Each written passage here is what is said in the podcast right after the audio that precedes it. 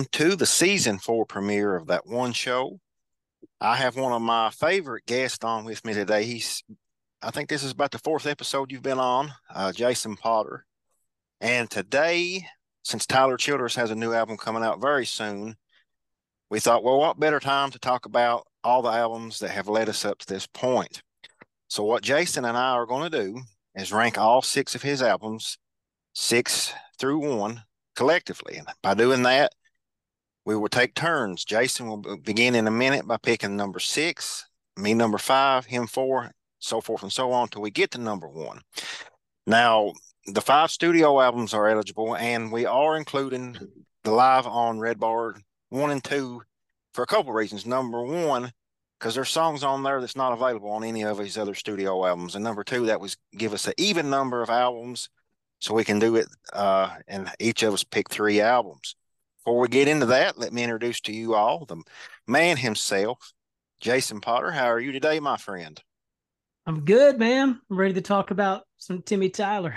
Yes. So we've kind of floated this idea around for almost a year now, so I'm finally glad we're going to do it. And uh, but let's talk real briefly about just you know in general Tyler Childers. To me, and me and you both are are guilty of you know calling probably a dozen artists goats.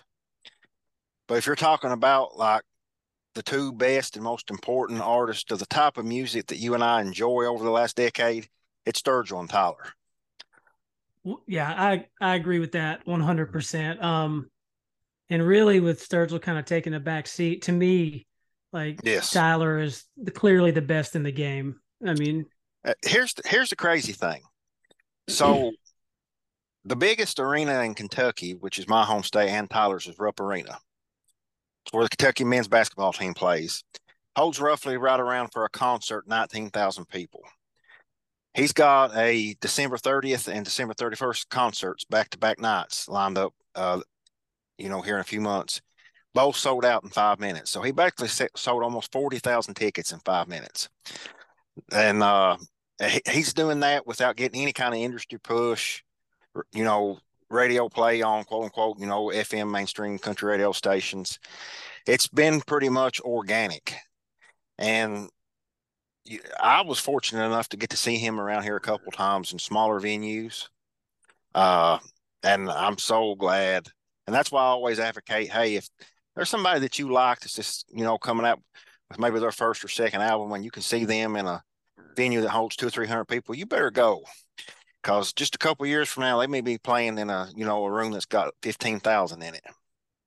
oh man. And with Tyler it's been just so cool watching it because you know like you said he might not get a lot of the radio play and like the mainstream appeal but for some reason some things that he may do because he kind of does what he wants like people will like people of influence will comment on it and so he's getting a media push just by being himself really you know Absolutely. And I think that that's I think that's kind of genius. I mean, really. Um, and then as far as the small room thing, I, I'll never forget. I saw him for the first time. It was after Purgatory. He uh he booked a small place here in Jackson, Mississippi, and I talked two of my buddies into going with me.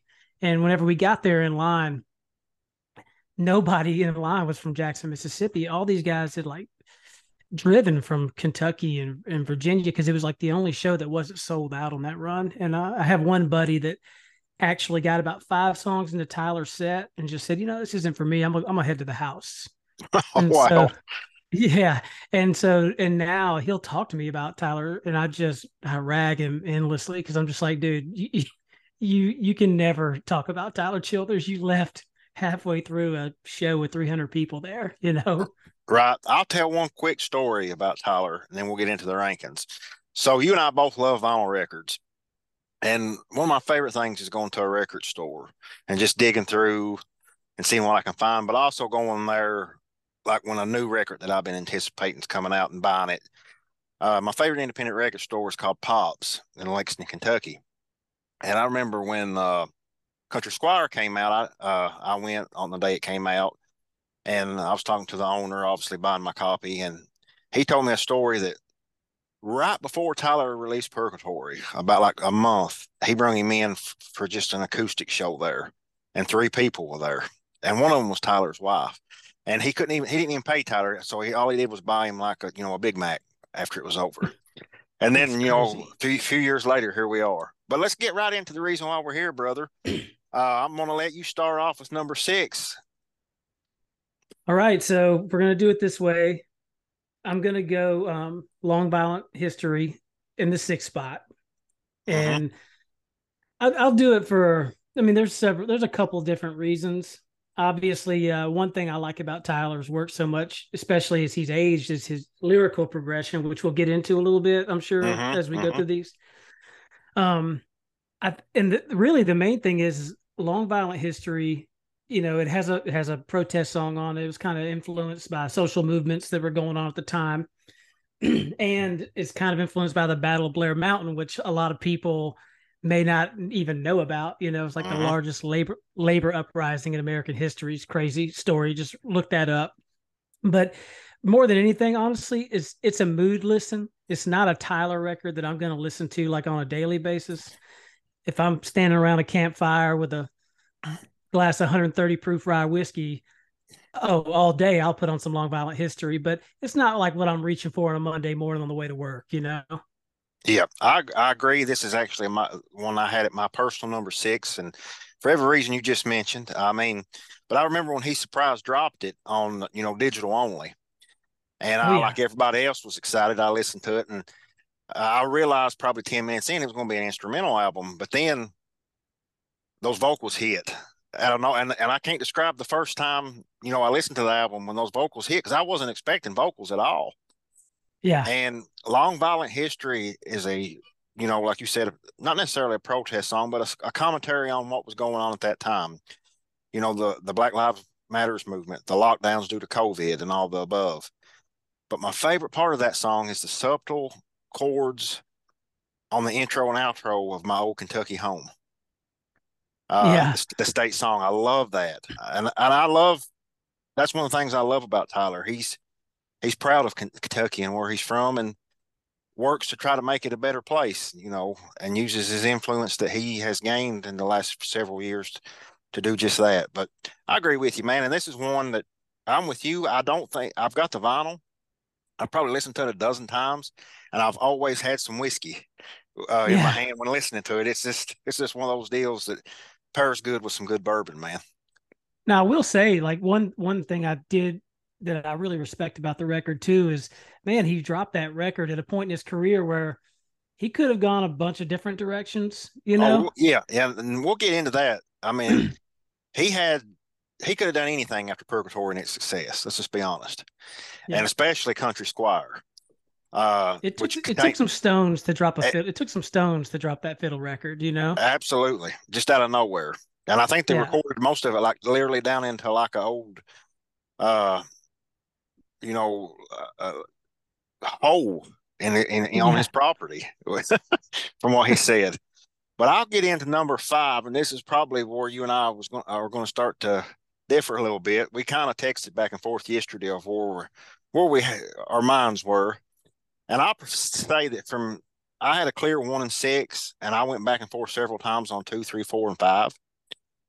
But I got to put Country Squire at five, and I and let me also say from here on, these are no bad albums, dude. And and 99% of the artists would kill to have any album that we're going to talk about from this point forward uh, in their catalog. But there are parts of Country Squire that I love. The highs are as high as that he's ever done as far as the quality and song, both musically and lyrically but it's got a couple of my least favorite Tyler songs, period, on it, dude. And I and that's just why I had to put it at five. And I'll be honest with you, out of the ones we're talking about from this point forward, it's the only one when I put it on, if if it's not on vinyl, obviously, if I'm just listening to it, you know, on iTunes or whatever, that I skip a song on. So that's why I had to put it at five. And if anybody's wondering what songs I'm referring to, uh, All Yourn. I just do not like that song, never have. Uh, Oh I, man. I don't know why.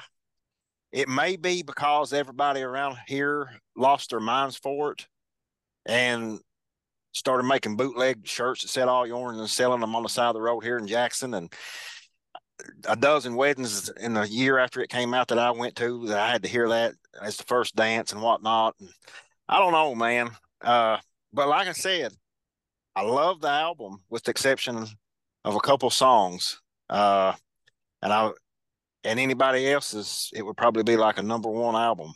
Uh, but for me, I just I, I don't like that song, and I and I don't like uh, Bus Route, and uh, that's about it. All there is to it. What is what is happening right now, man? Chaos. I mean, uh, okay, okay. Fried morels and fine hotels and all that in the middle. Every bite you. and curtain drawn, I want to taste with you. I mean, dude, like all you are, I get it. Like this, like sonically, it doesn't jive with a lot of his other stuff. But gosh, man, like lyrically, it's just so crazy. And I, I'll say, if I had, if I had to place it, that would have probably been number two on my list overall. I just think I that. It could have it could very well been my number two, but I had to find a reason to rank these, you know, in some sort of order. And I'll say this: Oh. my favorite my favorite song on the album is one that a lot of people don't talk about, and it's the album closer, Matthew. I love that song, man. Uh, I uh, I don't, and but it, so if I had to pick a favorite on that, I'd go with that. And you know, obviously, Creeker's great, Peace of Mind's great. Uh, you know, the title track, great. Gemini, Gemini. all of them. I, it's just I just can't. And it may, and I, I'll be honest. At first, I didn't mind all yourn, but I guess I just got oversaturated with it and don't care to hear it anytime soon again.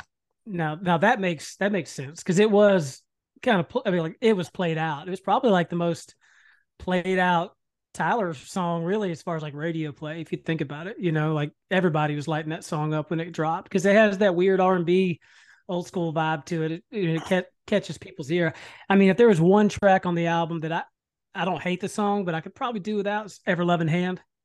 Yeah, Dixie and I had talked about that on a previous episode. She despises that song, and I can understand why.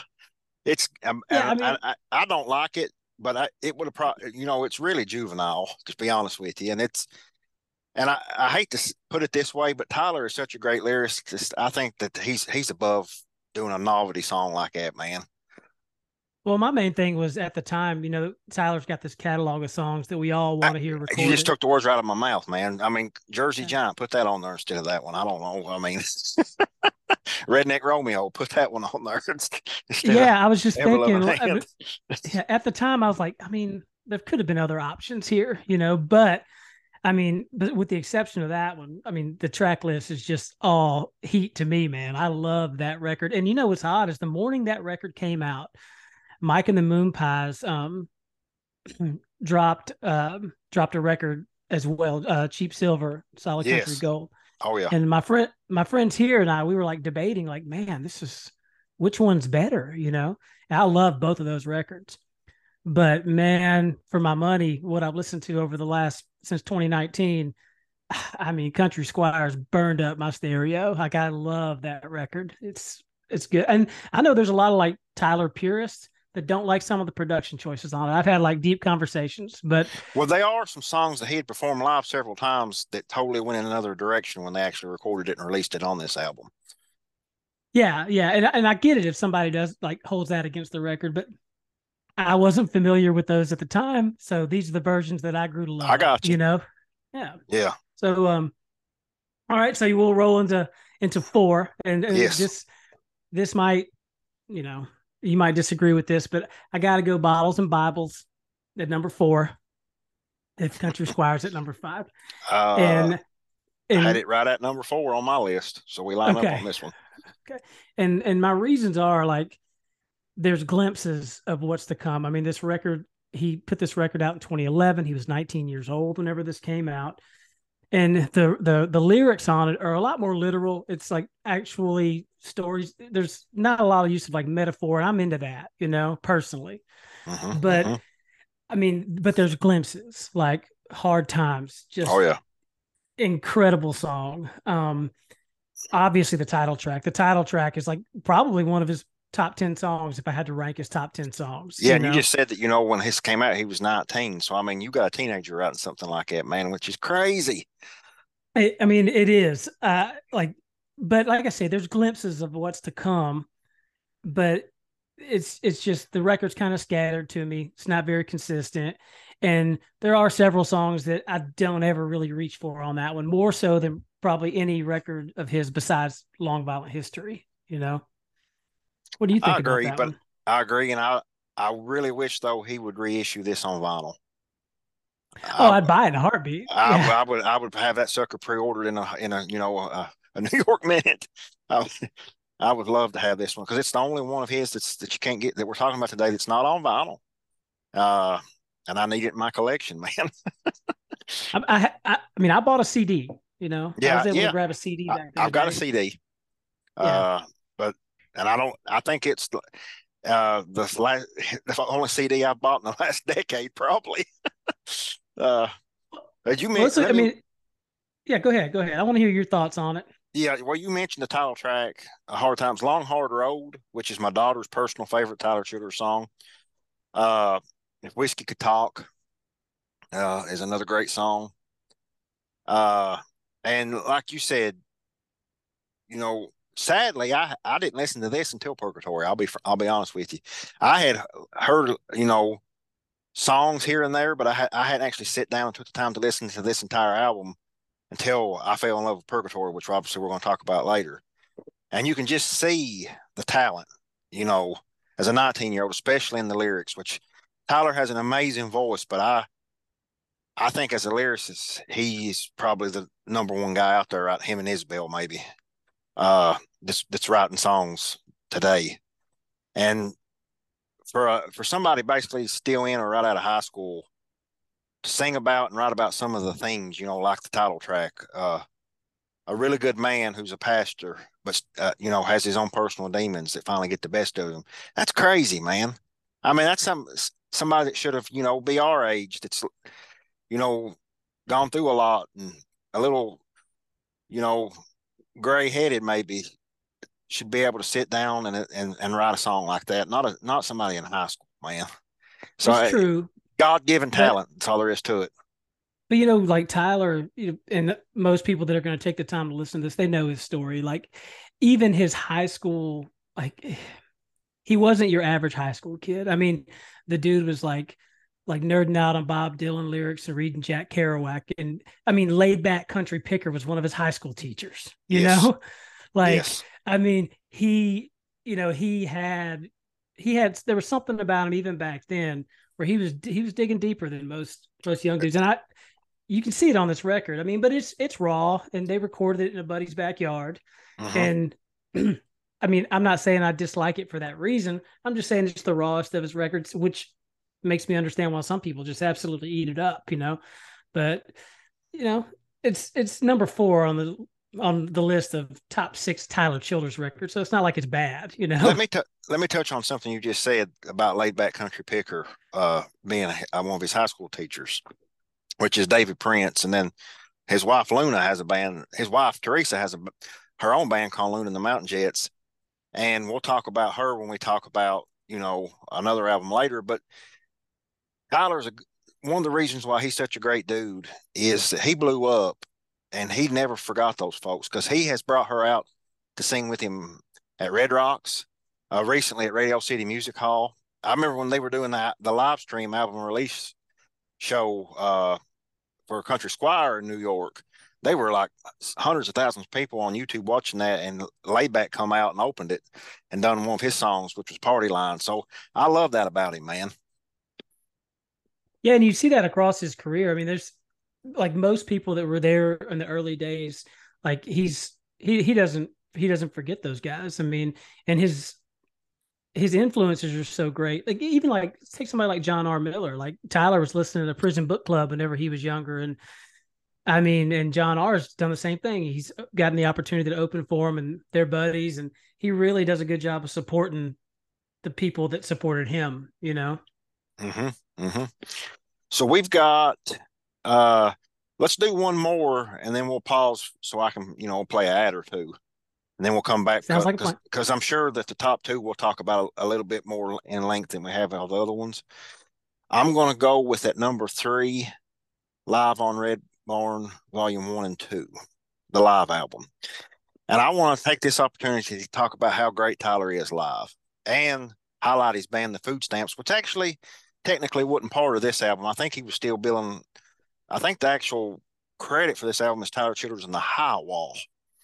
Uh, but the Food Stamps, man, it just as it's been a pleasure to watch Tyler evolve as an artist, that band every damn time I see them live or even watch a you know a clip from a concert that they've just did, they get better and better, man.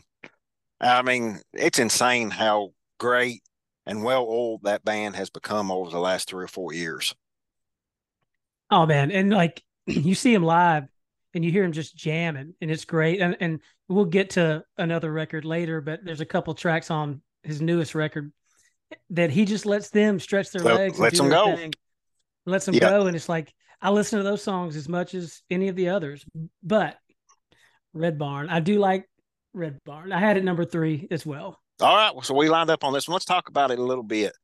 Uh, you know, for those don't know what Red Barn is, it's a little studio here in Kentucky, and they bring in artists once a week, and then and you know record it and release the audio and the video Well, pretty much for free. You that you on if you've got podcast, you can subscribe to the Red Barn podcast, and there's good stuff on there every week. I've discovered several new artists there, and Tyler performed there a couple times, and then took those songs and you know combined them into this album that he released on vinyl and stuff a little bit after Purgatory. But there's a couple songs you mentioned John R. Miller, and you know he covers one of uh, one of John R. songs on here.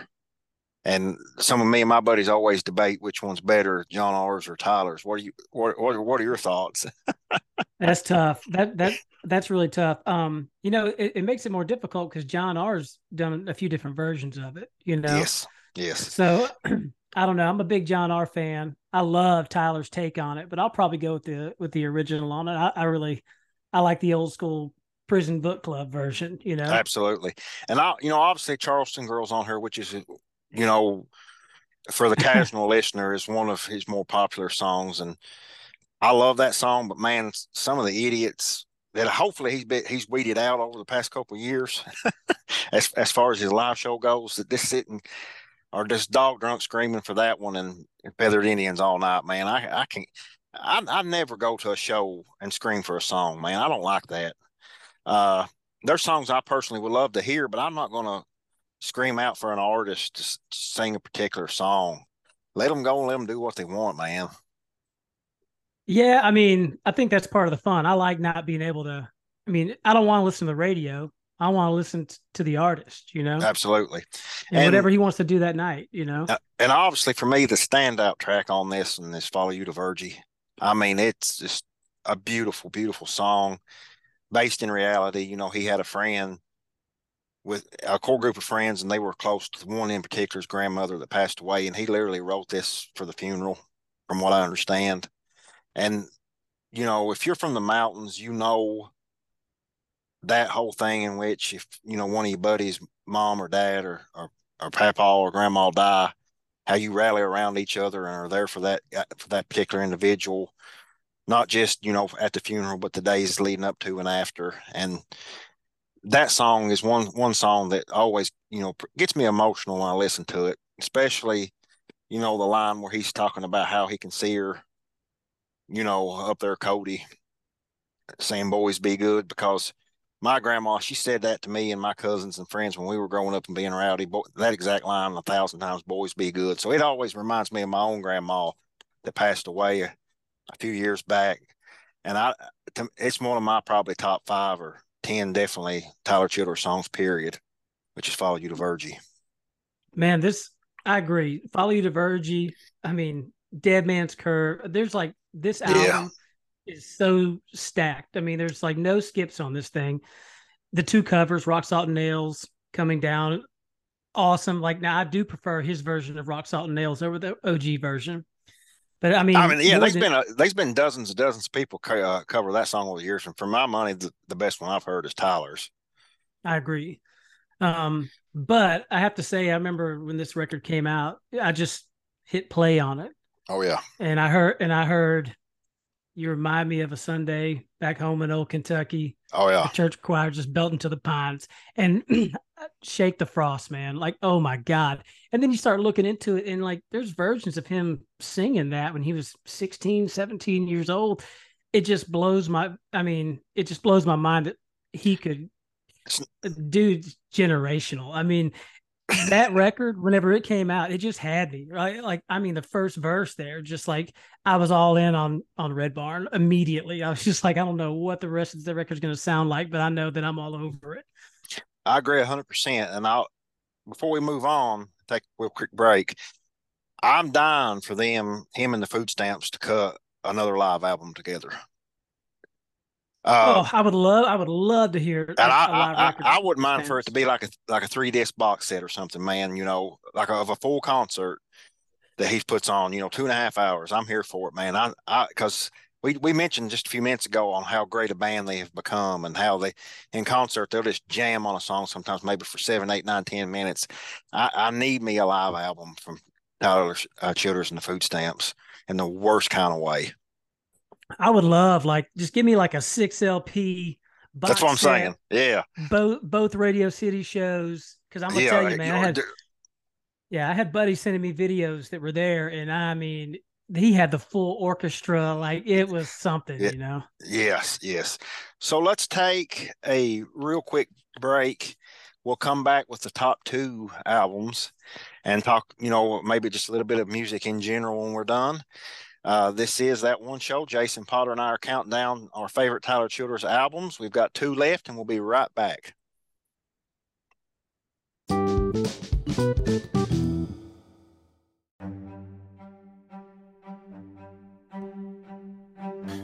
Let me talk to you a minute about my good friend John Thompson, specifically his law office located in Grayson, Kentucky. John has years of experience in all sorts of legal issues and matters, especially divorces, criminal defense, personal injury, and property situations.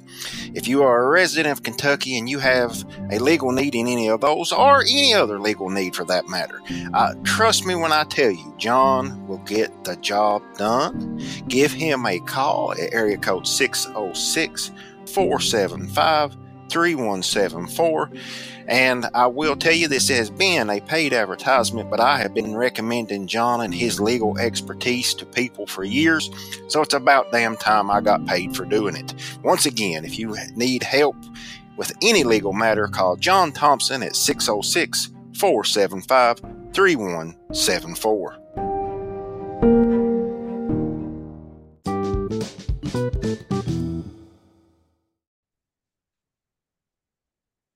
All right. So we are back. We have just two Tyler Childers albums left to discuss, the two best, at least according to myself and J- Jason Potter. It's your turn, my man. What you got at number two? All right, so just we've got two of his albums left. Yes. Um, in process of elimination here. Number two, I'll go. Uh, can I take my hounds to heaven? Yes. Let's talk about it.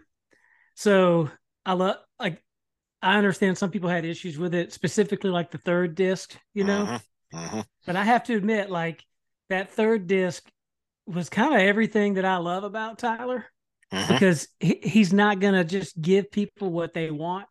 He's gonna Yep. do what he wants to do. And I get that it's not everybody's taste, but guess what? There's two other versions for you to listen to. Nobody's like holding the gun to your head telling you to listen to this if you don't like it, you know?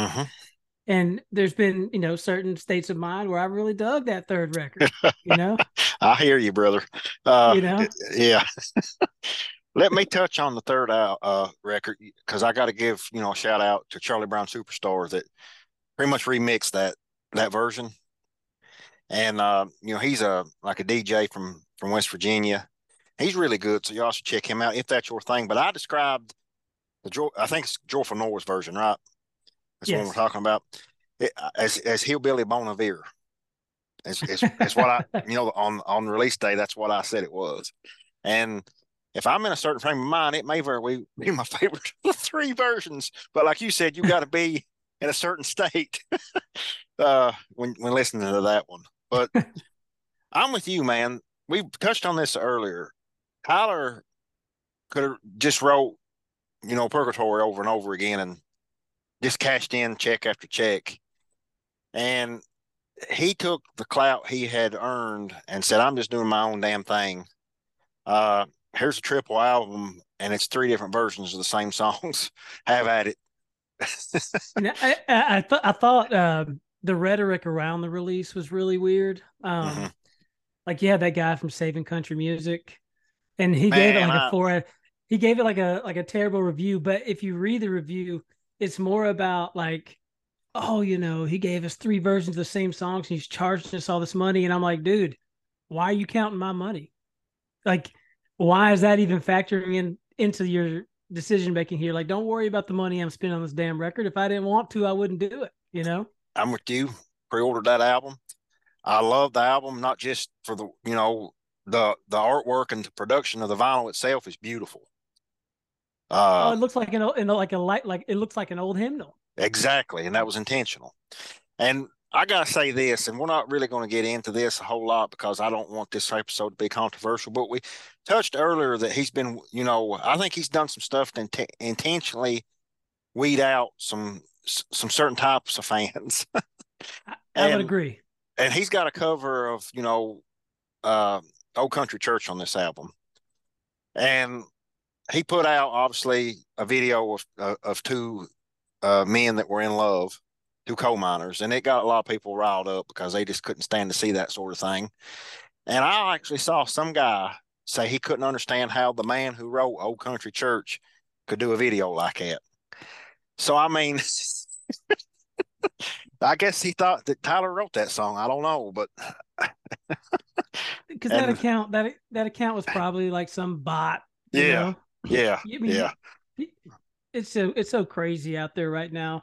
I don't know. I you know, I love this record because I don't think it's necessarily a religious record as much as a spiritual one. It's not. We touched that. We we talked about this album a little bit last year on when we done our yeah. top ten. It's.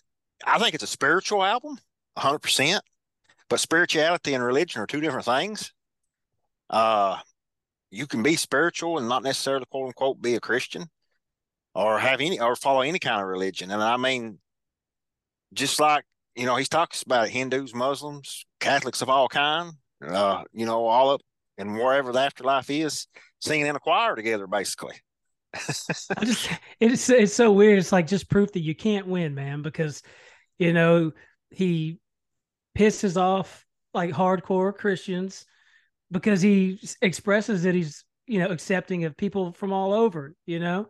Exactly. And then people that aren't really like religious say that they, they, he pisses them off because he made a religious record. And it's like you know, it's one of those things. You either get it or you don't. You know, what's your favorite version of all three? Like if you line them up. Second one, I guess. Jubilee. Yeah, and just for the fact that that's the one that's got Luna singing on that song, because the the first version of that song pretty much just instrumental, right? And she sings yeah, on, yeah, yeah, yeah. And so I, I'd say that that's probably the one I've listened to the most. So I, I, love Jubilee, and I would have loved to have been at Radio City and seen it live with the strings and the whole oh, get up. But mm-hmm. I have to say, I, I, like the Hallelujah version just because it's it's just it's him and the food stamps and like the food stamps. I they stay they really pop on that version to me, you know. And I've been waiting to hear the food stamps on an actual record for so long that like oh yeah, man, that Hallelujah version just it it's a hitter. I can hear you. I hear you. The only thing, uh, uh, you know, a lot of people can complain that he reworked, uh, you know, Purgatory for this album. I didn't mind that at all. I thought it, in the flow of the album, it fits perfectly, especially where he placed it.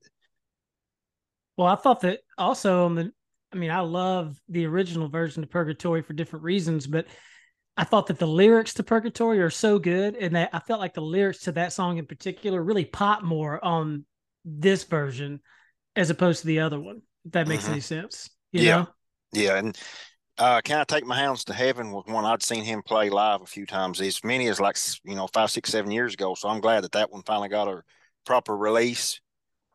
Uh, way mean, the true, way the true and God, uh, you know, Angel Band, God. I mean, this. I love this album, man. I'm not gonna lie. And there've been several times where I've sit down and listened to the entire thing, and by that I mean all three versions uh, straight through. I'd say I've done that at least half a dozen times since this came out. Yeah, I love uh I love Heart You've Been Tending. Oh yeah, yeah. I and, mean, like he, he plays that one live a lot now within his sets, and I mean, like live, it's just killer. Mm-hmm. I mean, um, but I'd say this, uh, it's just kind of a sleeper pick. I have listened to Two Coats. Oh, probably, yes. Yes. probably no less than a hundred times. I mean, just by itself, just just listening to the the food stamps flex a little bit, you know. Oh yes, yes, and uh, I know that the weekend it came out, obviously the the differences are very apparent on the third version, but I listened back to back to the first version, the second one a bunch of times just for myself, like on my headphones, trying to pick out the little subtle differences in them and stuff in the songs. And as a as a geek, who you know, a music geek, that was something I loved. Uh, of just playing a song and then going to the next version of it and saying, "Yeah, I see what he's doing here. He's changing this. He's adding this." I, I, and I don't. I guess that just shows what a geek I am for music. I, I, I do think it's cool. Like I don't. I love him and Sturgill. I love him for different reasons.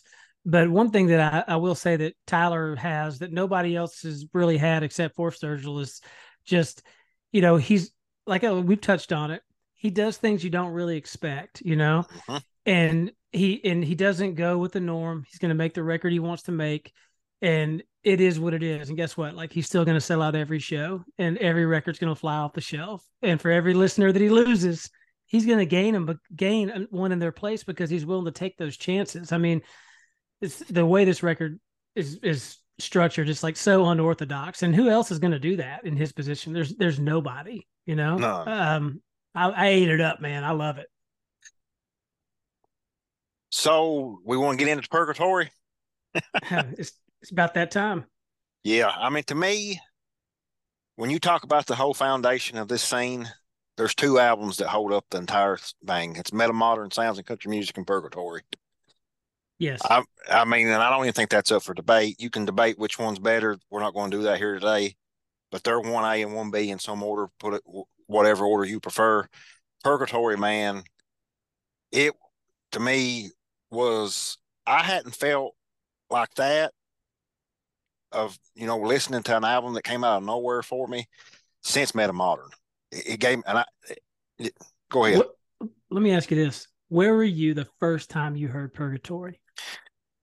I was I was sitting in my kitchen and it wasn't out yet, but they and they hadn't even officially released a a single off of it, but there was a Rolling Stone article that mentioned it, but it was very brief. And at the end, uh, Lady May played, and I said, Jesus Christ, this this guy, I can't wait to listen to this album. So the day it dropped, uh, I had pre-saved it on iTunes.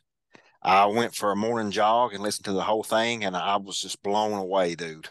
I mean, it just, it just, I hadn't been that blown away by something that was new to me since Sturgill, you know, yeah. a few years prior, and uh, the rest is history. I mean, that's what you want to talk about.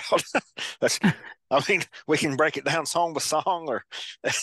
well, you know, it's just I, I I asked that question because it's just one of those records that you never really forget where you were the first time you heard it. You know. Uh, yeah. I remember it's like a real landmark, you know. Yeah, it's a landmark record. The, the, first song I heard from it was Lady May." It was like a month before the, the album came out. I listened to it. I listened to it again, and I screamed for Dixie to come down from upstairs. I said, "You got to hear this." I said this. I said we've got a guy from Kentucky here that's it's going to blow up here in about a month. And did he ever? Yeah, I uh, I actually got called into work the night that it was released at like two a.m. Yeah. And uh, somebody had told me like, "Hey, you need to look out for this record." And so when I was leaving my workplace at like three thirty in the morning, The roads were dead, quiet, nobody on the streets. And I uh I queued it up for the ride home and just was like in awe immediately. Listened to it straight through. Still listening to it now, six years later. You know, Mhm. um, and th- there's so much you can say about it. It's hard. It's hard to even know like where to start. Um, we could have done the whole episode on this actually and talked about it for an hour. we really could have. I mean, but like you look at the growth. I mean, just so you had, you know, bottles and Bibles, Mhm. and then it's a long wait. It's six years until Purgatory, and like during that time, it's not like he's sitting on his ass. Like he's working construction. Dude's like landscaping. oh yeah. no he's he's uh, he's lived his life and you can just see the difference like you look at just lyrically you see the growth over that six years like you know bottles and bibles like we said it's kind of more it's more literal the songs are more grounded then you come to like purgatory and you know will you pray for me when the roots of the yoke in my rib cage braiding you know like it's just he uses metaphor and it's Yeah. so deep and it's like I mean, and that's just one line from one song and the entire record. I mean, I could talk about Born Again for an hour. I mean, just Love that song. I mean, top Universal to. Sound. You uh Ah, I want to point out Banded Clovis, which I think is one of his more underrated songs. Like, it- you know, when, when there's any kind of discourse online and people's talking about his best song, that one very rarely gets mentioned. And it's just a damn good murder ballad. And I'm a sucker for a good mur- murder ballad, man. I mean, hell, I, I listened to Banded Clovis, man, and it had my ass wanting to go to the nearest creek and start digging. You know, I actually, co- just- I, I've, I have probably got around 100 uh, arrowheads because that's Clovis. That's what that's referring to. That my Yeah. dad and I have found together over the years. That's something we used to do here in Kentucky. There will be certain fields, and they, have to be on a river. When they turn them for the first time with a tractor and it rains, you can go and walk and find Clovis in them or arrowheads, and and we have like hundreds, man, that we've collected over the years between between my father and I. So yeah, I hear you and tattoos, you know, obviously Feathered Indians, which may be his most well known song, just a general listener. Uh, the opener, I mean, I mean, there's not a not a, not only is there not a you know a skippable song on this, I don't even think there's a skippable like note on this record. and and and it's one of those too. Like whenever it dropped, you hit play. Whenever I hit play on it, it's so neatly packaged, and there's no filler at all. And it's like you snap your fingers, and the record's over with, and you're starting the damn thing over again. You know? Have you have you heard? And I, I'm sure that this, you know, this there's a story that's been told to me by three or four different people, and it's been told a little differently each time, but the gist of it's remained the same. So I'm thinking that some form of this story actually took place about Miles Miller seeing Tyler at a small Yes. club in Nashville, and then bringing Sturgill back the next night, and then it, and then that led to them developing a relationship, and then Sturgill helping produce this album. Have you heard that? Yes, and Okay. so I know like Miles saw Tyler, brought Sturgill, made sure that Sturgill was there for his next show. Yeah. And then from what I understand, his words to Tyler that night were call me when you're ready. Yeah. And he heard some early demos of Purgatory and just thought that the demos didn't do the songs justice. And that's when they started working on it together. Yeah. I mean, and and you know, it's one of those things too. There's there's production choices that like some real Tyler purists might not like. I've heard I've heard some pretty good arguments actually. You know, like valid stuff. But I mean, not knowing the original versions of these songs, like if you weren't there in like a, a bar with 30 people, this is it's perfection to me. I mean, there's a reason why everybody in the world is looking for the next Tyler Childers. I mean, how many people have been called that over the last six years? I mean, you know, it, but I'll tell you what's funny about that is you hear it and you laugh at it, but every once in a while you hear it and you're like, hey, man, maybe, but it's never going to happen because there's not No, going to be not. another one, no. you know? Oh no. Not gonna happen. Uh what But- do you have a favorite song on here?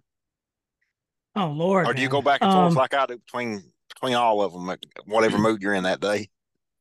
No, um, I probably if I had to pick one, it would probably be tattoos. Yeah. I mean, if I had to, I mean, just lyrically, it's it is freaking bonkers, man. You listen to that song, you just you just pull up the lyrics and just look at it, you're like, good lord, like how did he piece this together? And it works so well. I mean, I wonder how long he I would love to ask him just how long it took him to write that. Um every every verse, I mean, you can't even I can't even single it down to a single verse because top to bottom it's just crazy. I mean, it, it's it's so weird. The record's so damn good, man. It's it's really easy to get kind of speechless over the damn thing, even six years later, trying to talk about it. It's fresh. It's as fresh today too on the ten thousandth listen as it was that you know that very first morning I heard it too. Some albums I mean, don't age well. Like I like personally, I'll hear an album and I'll fall in love with it, but I'm I'm I'm so and I, I hate this about myself, but sometimes on each consecutive listen, I start.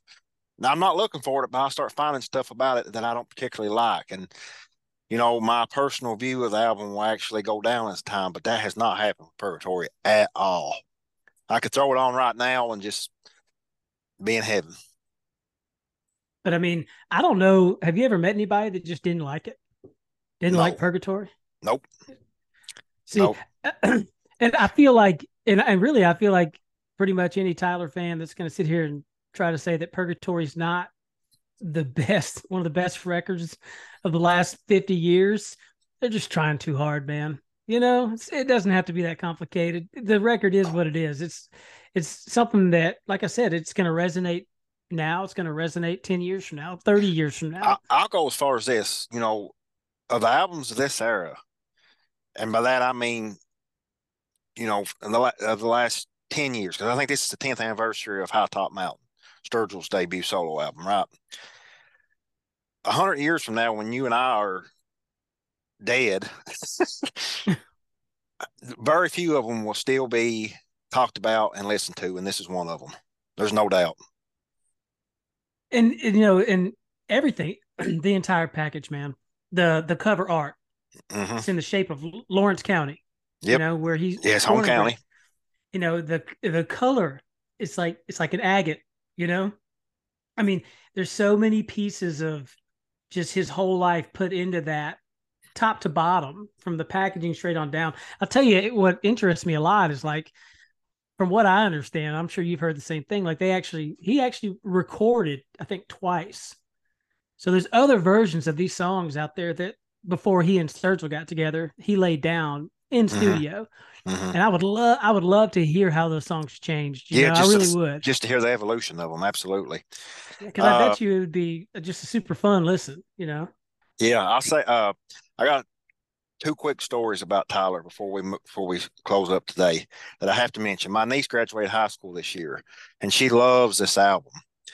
And for her graduation present, because she was moving to college and going to have her own dorm room, I bought her this album on vinyl on a turntable. I had to, I had to help spread the gospel of vinyl to her, and she loved nice. it. And has since gotten a few other albums on her own, which makes me so happy. And another one is we mentioned Laid Back Country Picker, and Tyler actually, you know, he has his own record label, Hickman Hollow, uh, Hollow Records, and he's put out a couple laid back albums on it on vinyl.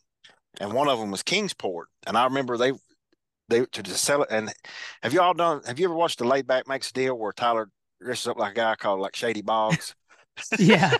well, in character, him and Laid Back, if you pre-ordered that album, done a thing live on Facebook called uh, Goat Bingo, in which they just literally wrote everybody's name down.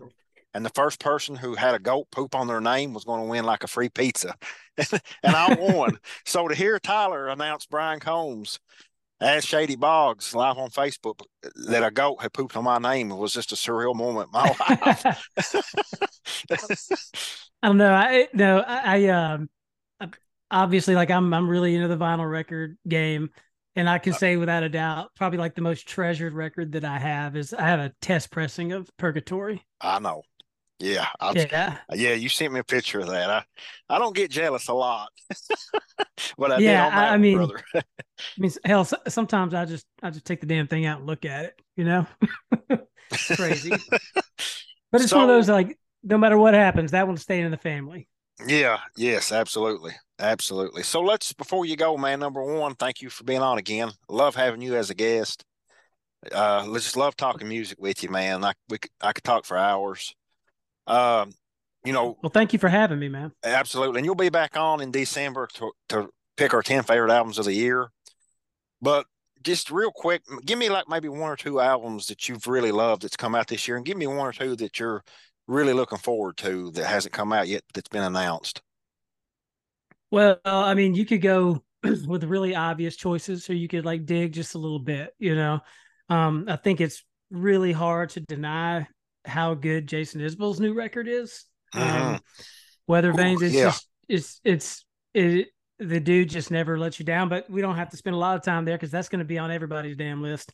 Um, Absolutely. Um, I'll, say, I'll, say, one record that really caught me off guard, and uh, I've been just trying to tell all my friends to listen is um, JD Clayton's debut record. Man, Long Way from Home. It's just laid back. It's incredible. I mean, just from the first song on, I really feel like that's going to be a classic album one day. It's just I can't quit it. I've listened to that record 200 I mean just nonstop all summer. Just check that out. JD Clayton Long Way from Home. And then if I if I had to choose one I'm looking forward to um got it re- there's so many because we've been really spoiled in 2023 man but oh yeah but Brent Cobb's new record mm. Southern Star yes. I just I, I'm a huge Brent Cobb fan, and um, I just I I have been told that this is the best record he's ever made. That's saying a lot. Two, yeah, and the, in the in the first the first two singles are they line up with with that thinking, and I'm just August. I believe it comes out uh September 22nd, and I will be. That's one of those that I'll stay up until midnight. I'll stay up until midnight to hear that one. You know, just think about what's coming out in the next few weeks. That one, you know, Tyler's new one, obviously. Turnpikes comeback album. Uh, Zach Bryan just announced another uh, album coming out the same day as Turnpike. Which one will you listen to first? I'm going to listen to Turnpikes first myself. I'll listen to Turnpikes first. Yeah. Uh, I mean, and that's not a slight, you know. I mean, Zach no, Bryan, he, he's got some, he's got some good songs. I think that he's he's a good artist, but I mean, it's Turnpike, man. I, am a sucker for Turnpike. Uh, I I want to mention too. My favorite album so far is uh, Bully, Lucky for You, uh, which just is a fantastic rock and roll record. The second one is actually not a, full length album, it's an EP. It's the debut EP of a new band from Lexington called Movie Jail. It's self titled. Uh, I was browsing around uh, a, a record store over the summer, and they have a local section of, of you know, of Kentucky artists. And I just bought it on a whim and fell in love with it. There's only five songs on it highly recommend that one. It's just movie jail self titled. It's on all streaming formats. If you want to get on there and spend 20 minutes with it, I'm really looking forward to what those dudes are going to do down the line. Uh, as far as I need to check that one out. Yeah, movie jail self titled. Yeah, it's not necessarily country or Americana. It's really hard to describe what it is. Uh, and it may not be everybody's cup of tea, but I dig it. Uh, well, you, you know, you, if, let me ask you this: gonna... do, do you listen to Dolls at all?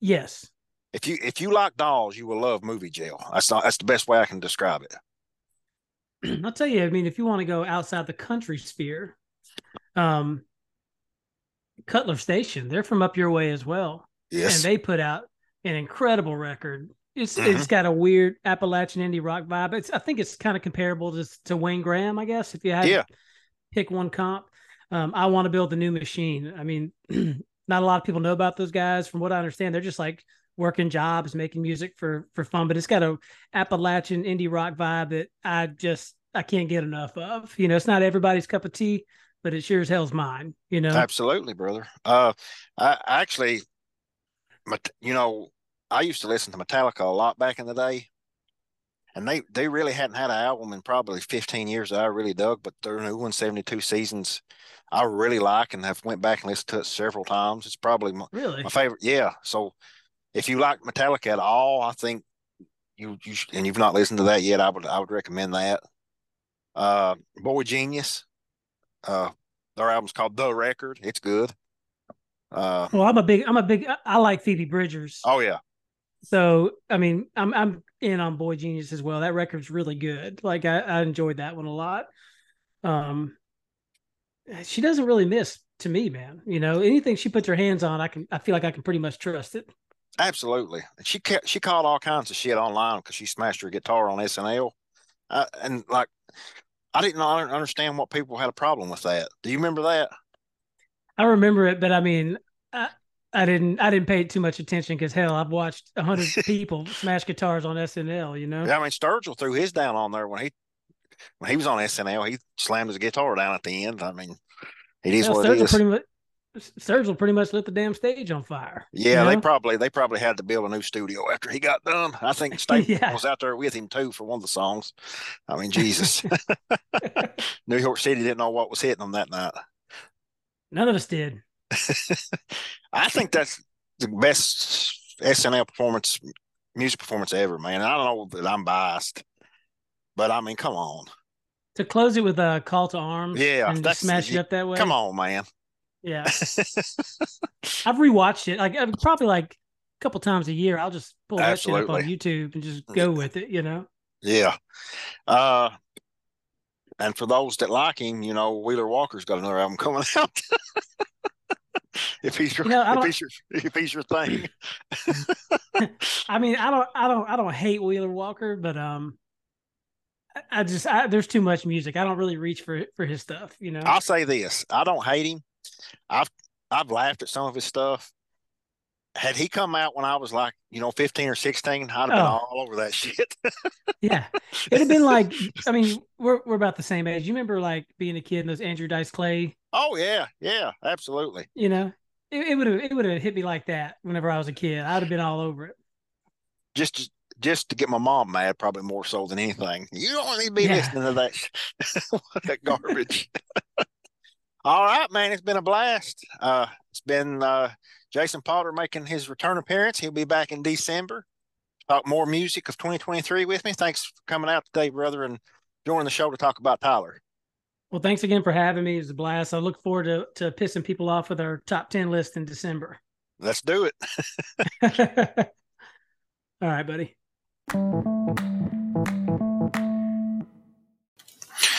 And that pretty much wraps up the season four premiere of that one show. Thanks again to my guest Jason Potter for coming on and talking about and ranking Tyler Childers' albums with me over the past hour.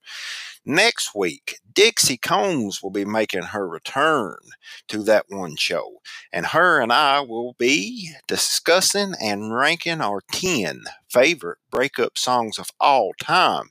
In the meantime, we'll let the man himself, the subject of today's show, the one and only Tyler Childers, play us out.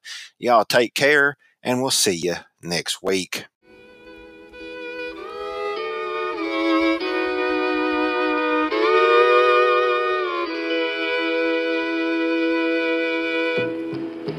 I only had a couple drinks last night and a few good hits from an inner